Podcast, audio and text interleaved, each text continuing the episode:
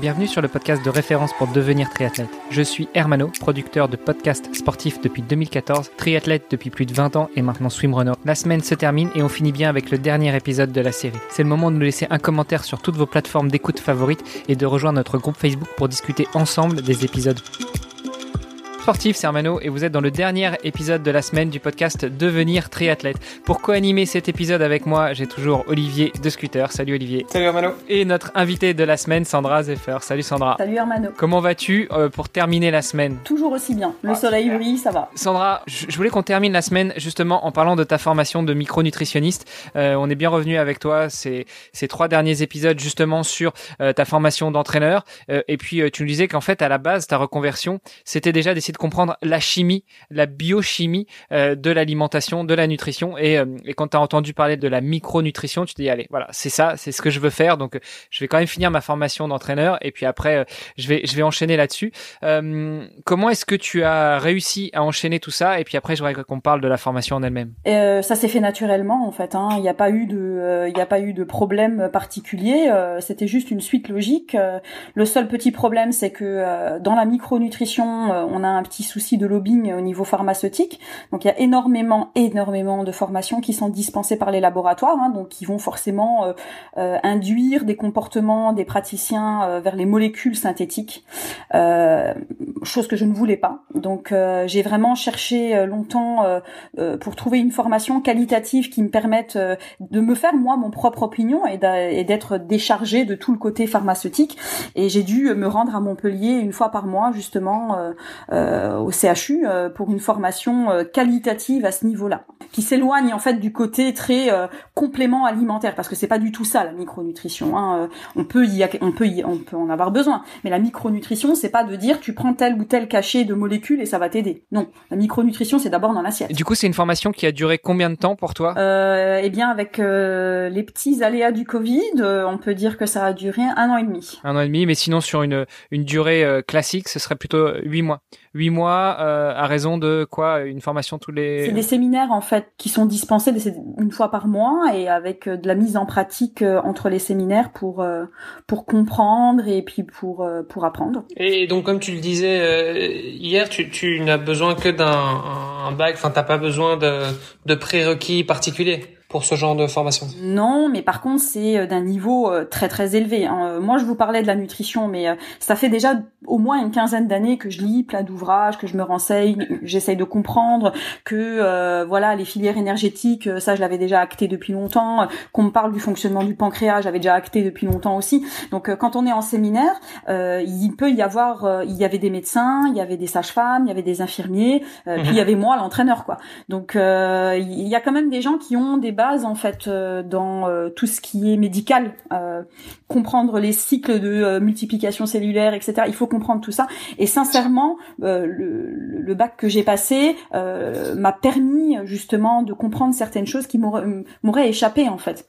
Euh, ou qui ah, m'aurait demandé un travail vraiment conséquent pour le comprendre. Je te, comprends tout à fait parce que c'est vrai que j'ai fait moi-même une formation bon qui était qui était beaucoup plus courte hein, mais euh, en micronutrition pour les sports d'endurance qui était dispensée par la clinique du coureur euh, qui était qui était vachement bien mais euh, mais je me suis retrouvé en fait avec euh, que des kinés, euh, des médecins. Enfin, j'étais le seul qui n'était qui n'avait pas un, background scientifique. Et donc, on faisait un petit tour de table. On devait être une vingtaine. Et puis je disais oui, moi je suis consultant en management. Et tous les gens regardaient, mais attends, il s'est trompé de ça lui.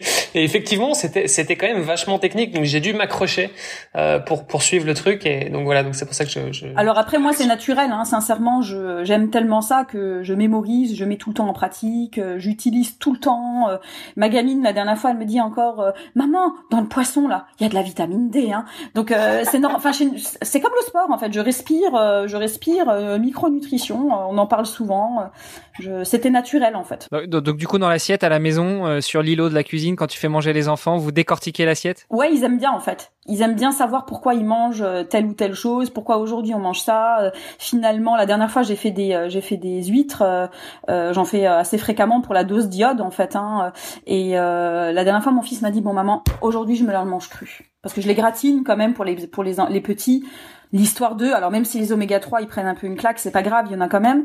Euh, mais le voilà, le gamin, 12 ans, il a mangé deux huîtres énormes euh, crues quoi. moi à 12 ans, je mangeais jamais ça. Hein. Bon, c'est bien, ça, ça, doit être sympa de faire partie des enfants de la famille euh, Zephyr euh, entre euh, pas trop d'écran, du sport, de la micronutrition à table dès le plus jeune âge. On s'habitue à tout, les gamins, on, s'habituent au modèle que leurs parents leur, offrent et, ils y trouvent ils y trouvent un réconfort, ils y trouvent des habitudes et, et euh, ça leur permet de grandir dans un bon cadre. Le jour où ils partiront de la maison, ils feront quand même ce qu'ils veulent, mais ils auront les bases. Ils ont été éduqués d'une certaine manière. Parce que là, maintenant, ils sont encore enfants, ils sont pas, ils sont pas encore à l'adolescence. Euh, J'en ai un de 13 ans quand même. Commence pas à y avoir un peu une une forme de, de, de rébellion un petit peu. Je sais que moi personnellement, j'ai été éduqué aussi très fort comme ça euh, à la maison. C'était, enfin, il y a jamais eu un coca qui est rentré dans la dans, dans la maison, je pense. Euh, tu t'ouvrais le frigo, c'était un potager euh, ambulant. Enfin voilà, c'était c'était il y avait que des salades et des légumes euh, partout et et donc et c'est vrai que bah, moi je me souviens à l'adolescence même un peu avant, vers, enfin, vers 10, 11 ans, au moment où j'ai commencé à aller, euh, à prendre le bus tout seul comme un grand pour aller à l'école un, petit peu plus loin, euh, euh, bah, sur le sur le chemin du retour, j'allais, mes copains ils mangeaient des bonbons, ils mangeaient des chips, et pour moi c'était quelque chose de nouveau, j'ai découvert ça, et ma mère me le rappelle toujours, c'est quand t'avais 10, 11 ans, bah t'as devenu gros. Alors gros, bon, j'ai jamais été très gros, donc voilà, mais, j'étais un petit peu, et voilà, elle m'a dit voilà, ça se voyait puisque pendant un an j'ai fait que bouffer des bonbons parce que euh, pendant toute mon enfance j'ai j'ai pas pu, voilà, parce que je connaissais pas ça, et donc euh, donc voilà, c'est donc j'ai eu cette petite période, bon qui heureusement n'a pas duré, euh, mais mais voilà, il y a eu ce petit côté un peu rebelle de bah attends, euh, comment ça je peux pas. Euh. Oui, après voilà, tes parents t'ont préservé de ce côté-là, donc ce qui n'était pas une mauvaise chose. Après les, les gamins, ils, doivent connaître aussi. Enfin, j'ai moi à la maison, j'ai quand même quelques bonbons de temps en temps, ils ont le droit d'en avoir un. Bon après les sodas, ça par contre c'est c'est, c'est rédhibitoire, mais je pense que c'est une bonne chose. Et, et, et, comme on le disait tout à l'heure les gamins doivent faire aussi leur expérience. Ils doivent aussi un peu se rendre compte, bah tiens, j'ai mangé de la merde, euh, ah bah j'ai grossi, tiens, ah bah tiens. Oui, non, non, mais je pense que c'est très important en fait de, de, de, leur faire comprendre aussi le, le pourquoi et, et l'effet que ça peut avoir sur leur corps. Et si tu allies ça avec le sport, euh, et que tu parviens à leur faire réaliser justement que bah oui en fait quand tu manges ça bah ça va affecter tes performances et, et si t'es pas bien hydraté bah tu vas te sentir fatigué et donc tu seras pas bon à l'école et tu n'arriveras pas à te concentrer en classe etc euh, et si tu parviens effectivement à faire ces liens là je pense que le, le, le, front peut tomber euh, plus facilement. bah, on a eu on a eu euh, il y a environ un an un an et demi euh, quand j'ai commencé vraiment à, à, rentrer dans la, la micronutrition j'ai commencé à complémenter toute ma famille avec des oméga 3 mais de forme naturelle en fait hein. On boit de l'huile de foie de morue tous les jours, hein, sauf les jours où on mm. va manger euh, quelque chose qui en comporte. Eh ben, euh, de manière unanime, toutes les personnes de ce foyer qui prennent ça, on a tous eu euh, quelque chose de hyper positif au niveau de notre concentration, performance, travail, etc. Et le gamin le ressent. Le gamin a eu des... Euh, euh, ma gamine, elle, elle avait du mal à s'endormir, etc. ça a eu un effet positif à ce niveau-là pour elle, et plus d'autres choses. Et lui, il a eu des résultats mais incroyables. Quoi. Il tournait à 12-13 de moyenne, bon élève, sympa. Maintenant, il tourne autour de 17-18. quoi. Il est super performant, il est jamais fatigué, euh, bien dans sa tête. Et mon mari, c'est pareil. Grâce au foie de morue. Pas, enfin oui, grâce au foie de morue, mais non, grâce à l'impact en fait, à l'impact de, de, de, l'oméga 3 de bonne qualité qui va euh, être pris de manière fréquente, quoi. Non, non, mais c'est clair. Et je pense, je pense que c'est quelque chose qu'on sous-estime euh, complètement aujourd'hui dans, dans l'alimentation et dans les dans les mœurs. C'est ça. Donc du coup, il y a, y, a, y a des choses qui peuvent être vraiment révélatrices hein, au niveau alimentaire. Tu nous expliquais justement en off que bah, il y a quelque temps, tu finissais tes examens pour euh, pour cette formation. Euh, donc ta formation qui a duré un peu plus longtemps que prévu. Quelle forme prennent les examens? Qu'est-ce que ça te donne comme diplôme Si je ne m'abuse, c'est un DU, c'est ça? Un diplôme de micronutritionniste. Il qui n'a pas été dispensé sur une université. Hein, c'est un diplôme indépendant encore une fois. Donc du coup, euh, praticien en, en, micronutrition. Et, et, et, en France, je, je, pense que c'est pareil qu'en Belgique. Il n'y a pas d'accès à la formation pour être euh, nutritionniste. Pour si toi tu veux travailler maintenant en, en tant que, que nutritionniste par exemple. Moi, je peux m'installer sans aucun problème. Après moi personnellement, j'ai envie de voir un petit peu plus loin quand même, mais euh, parce que j'ai envie de travailler aussi avec les pathologies, j'ai envie de pouvoir euh, euh, étendre un petit peu mon champ de mon potentiel d'action en fait. Hein. Mais mais je peux je, vais je vais d'ailleurs dans les prochaines semaines m'installer clairement en tant que, que micronutritionniste. Alors justement, parlons de la suite. Tu as dit que tu, tu, tu veux élargir ton champ de possibles, ne pas être que entraîneur et micronutritionniste. Donc quels sont tes plans, Sandra? Alors le plan, clairement. Donc pour l'instant, je m'installe, mais je travaille avec les sportifs, les sportifs que je connais déjà, triathlètes, sport d'endurance, etc. donc ça, ça va être mon premier ma première manière de mettre en place euh, ma nouvelle vie active, on va dire ça. Euh, je peux pas en faire trop parce que je repars sur un autre diplôme qui va me prendre deux ans. Mais après c'est le dernier, hein. Après, j'arrête. Ouais, mais en fait, c'est quand t'arrives à 70 ans, c'est fini. Hein. Non, non, mais en fait, moi, ce que je veux, moi, ce que je veux, c'est euh, avoir un, un, éventail en fait de possibilités qui ne me bloquent pas à un moment donné ou à un autre. Toute ma vie, ça a été ça le problème. Alors, j'étais bonne dans ce que je faisais, mais j'avais pas ce diplôme-là. Et puis après, j'avais pas ce diplôme-là, je pouvais pas évoluer comme ça. Vous voyez ce que je veux dire? Donc, du coup, aujourd'hui, je me blinde. Je me blinde de tous les côtés de manière à pouvoir faire ce que j'ai envie comme j'ai envie. Et euh, donc du coup, je vais passer le BTS diététique euh, en plus, je vais le faire à la maison, hein, donc ça va pas forcément être facile. Qui me permettra justement d'avoir euh, le côté reconnu par rapport au, euh, au médical en fait. Donc du coup, je pourrais m'installer en tant que diététicienne, micronutritionniste et le plus plus au niveau du sport. D'accord. Donc il y a une différence entre nutritionniste et diététicien, c'est ça? c'est pas c'est pas c'est pas vraiment la même chose. C'est pas vraiment la même chose. En, BTS, on va quand même travailler avec une grosse grosse grosse partie de biochimie pour comprendre plus le côté euh, pathologique en fait. Et euh, moi, j'ai envie aussi d'aller vers là, pas de pas de rester que axé sur le sport. J'ai envie d'aller parce que les sportifs, des fois, ils sont diabétiques, ils sont des fois, des fois, ils ont des maladies euh, orphelines, ils ont des maladies génétiques, ils ont des choses comme ça. Donc, euh, il y a différents aspects en fait du côté nutritionnel qu'il faut prendre en charge aussi. Et la diététicienne, elle peut se permettre d'avoir cette crédibilité là que nous, en tant que conseillers, ben oui, on peut mettre des choses en place pour réguler un diabète, pour aider au cholestérol, pour d'autres choses aussi, hein, les maladies cardiovasculaires, etc. plein de choses à faire, mais on n'a pas cette crédibilité finalement euh, du corps médical que moi je veux avoir pour pouvoir augmenter mon potentiel d'action. Donc encore deux ans. bon, tu nous l'as dit dans le premier épisode, tu as 38 ans, donc euh, on fêtera tes 40 ans avec euh, avec le bagage complet. Oui, voilà, et puis il n'y a pas d'urgence. Enfin, la société, elle est un peu au ralenti, donc de toute façon, c'est le moment de capitaliser sur des choses qui peuvent avoir un, un petit plus dans l'avenir. Donc, faut pas avoir peur de ça. Et puis à côté de ça, je peux pratiquer quand même je peux quand même encore entraîner, je peux faire de la consultation micronutritionnelle.